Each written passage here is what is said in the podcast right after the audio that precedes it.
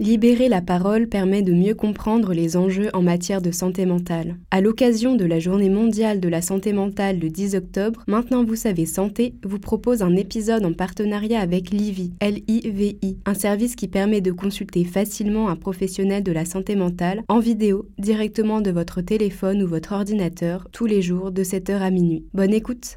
Comment accompagner une proche atteinte d'un cancer du sein?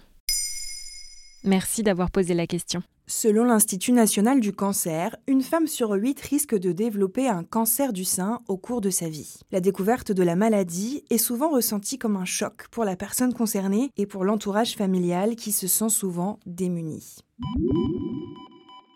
Comme l'explique dans la presse Carole Bouleuk, médecin spécialisé en soins de support à l'Institut Curie, après l'annonce du diagnostic, 40% des patientes présentent des troubles psychologiques avérés, comme des syndromes anxieux ou dépressifs, ou encore des difficultés à l'adaptation psychologique. Elle ajoute que pratiquement toutes les femmes décrivent une sensation de choc ou de sidération à l'annonce du cancer. Et comment peut-on surmonter cette étape si délicate? La Ligue contre le cancer conseille d'écouter attentivement celles qui souffrent de la maladie. Ça relève du bon sens, mais c'est parfois difficile à appliquer, surtout lorsqu'on est submergé par ses émotions. Votre proche aura besoin d'être écouté sans jugement. Ne cherchez pas à lui donner des conseils ou à la rassurer à tout prix. L'écouter avec intérêt et essayer de comprendre sa peur et sa tristesse suffiront à lui faire du bien. Ne minimisez pas sa douleur en essayant de la rassurer avec des phrases comme ⁇ Je sais que tu vas t'en sortir ⁇ Évitez également de comparer sa situation avec celle d'autres malades car chaque cancer est différent.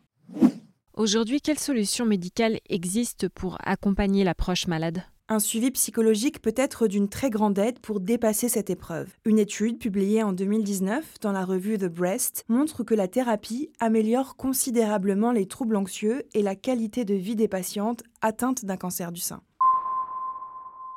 La plupart du temps, un premier soutien psychologique est proposé à l'hôpital ou à la clinique par un psycho-oncologue, rappelle l'Institut national du cancer. Ce suivi peut être effectué en ville ou via une plateforme de téléconsultation. La plateforme Livy, par exemple, vous permet de trouver un psychologue qualifié avec lequel vous pourrez mettre en place un suivi régulier pour soigner une dépression ou soulager votre anxiété. Que peut-on faire au quotidien pour montrer son soutien? Donnez un coup de main, proposez votre aide pour faire les courses ou garder les enfants par exemple. Dans la mesure du possible et si vous vous en sentez capable, accompagnez la malade à ses rendez-vous médicaux, voire à ses séances de chimiothérapie. Votre présence lui apportera du réconfort et vous permettra de mieux comprendre son parcours de soins.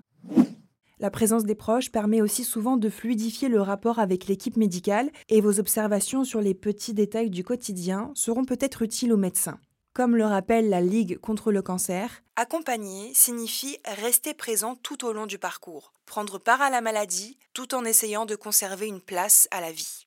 N'essayez pas de surprotéger la malade pour vous rassurer, laissez-lui son autonomie, mais dites-lui que vous êtes là et que vous serez présent à l'avenir pour la rassurer. Enfin, dernier conseil, n'oubliez pas de prendre soin de vous. C'est essentiel, si vous ne le faites pas, vous ne pourrez pas vous occuper correctement de l'autre. Et comme le chemin vers la guérison est parfois long, n'hésitez pas à vous faire vous aussi accompagner par un psychologue.